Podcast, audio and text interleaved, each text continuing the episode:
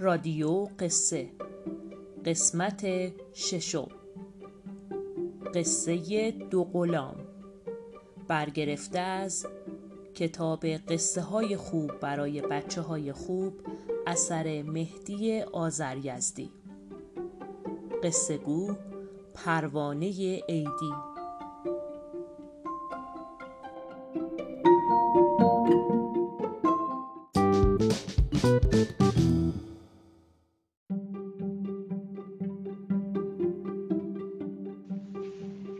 سلام بچه های عزیزم.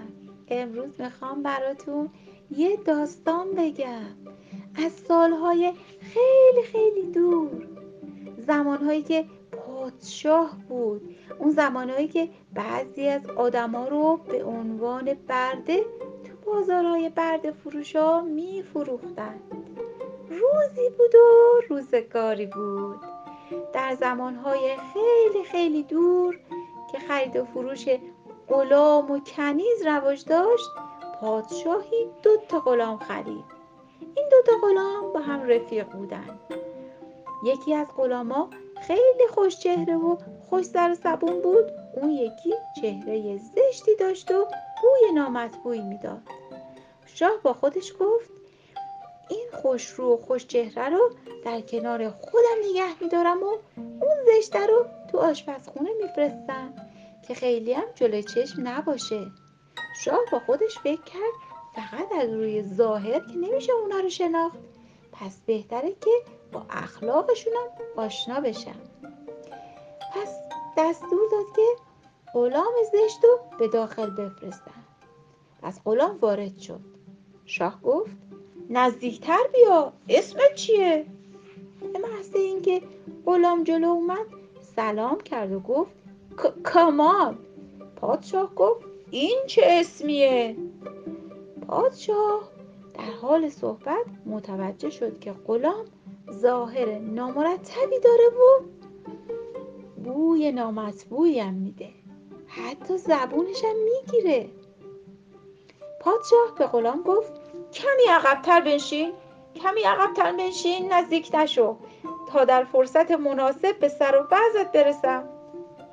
پادشاه شروع به پرسیدن سوالای خودش کرد و گفت من هر دوی شما رو خریدم که به کارهای قصد برسید. خب بگو ببینم این رفیقت چجور آدمیه؟ کمال سرش رو پایین انداخت و گفت قربان من تو رفیقم عیبی ندیدم. اون خوشروه با, با ادب قربان آدم راستگو درستکاریه. از خودگذشتگی داره. عیبجویی نمی‌کنه. فقط بعدی های خودشو میگه. خبرچینی نمی‌کنه و وفاداره. شاه گفت کافیه. حال به حمام برو تا از این شکل و قیافه بیرون بیایی. پادشاه غلام رو به بیرون فرستاد تا بتونه با غلام سفید رو هم صحبت بکنه. به نگهبان دستور داد که غلام رو بیارن. وقتی غلام وارد شد سلام کرد و تعظیم کرد.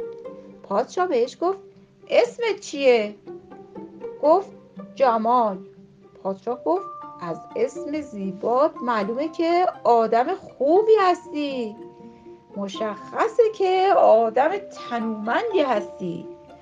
کارایی خوبی داری. میشه رود حساب کرد. اونی نیستی که رفیقت می‌گفت. ما رو داشت کم کم از تو دل سرد می‌کرد.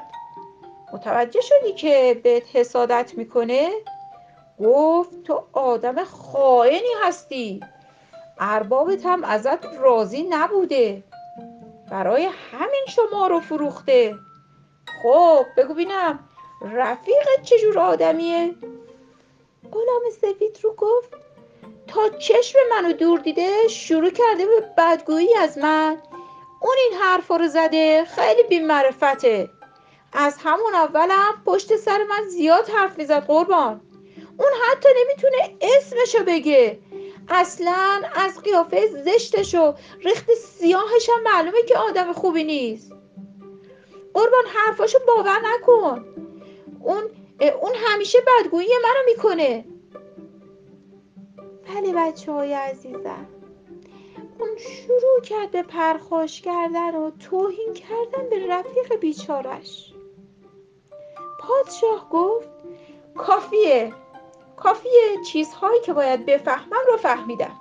شاید رفیقت بوی بدی بیده ظاهر نامناسبی داره ولی تو تمام وجودت بوی بد میده برو از جلو چشمم دور شو.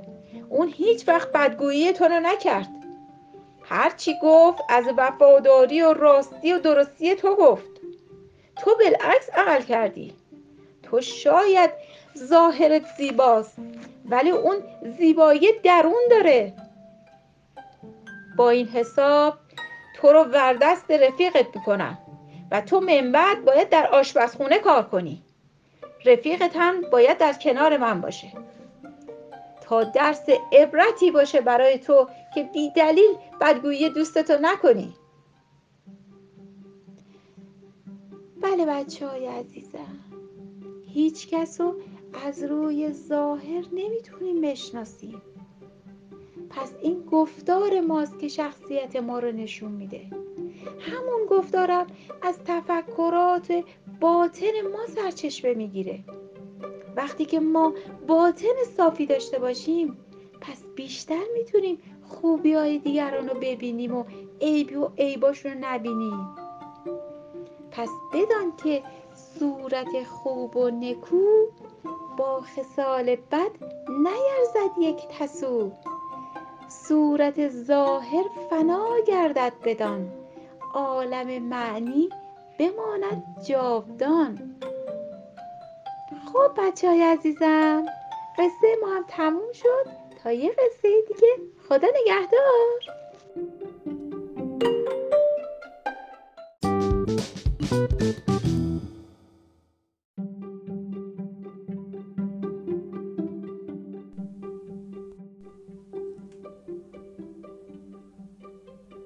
قصه ما به سر رسید کلاقه به خونش نرسید.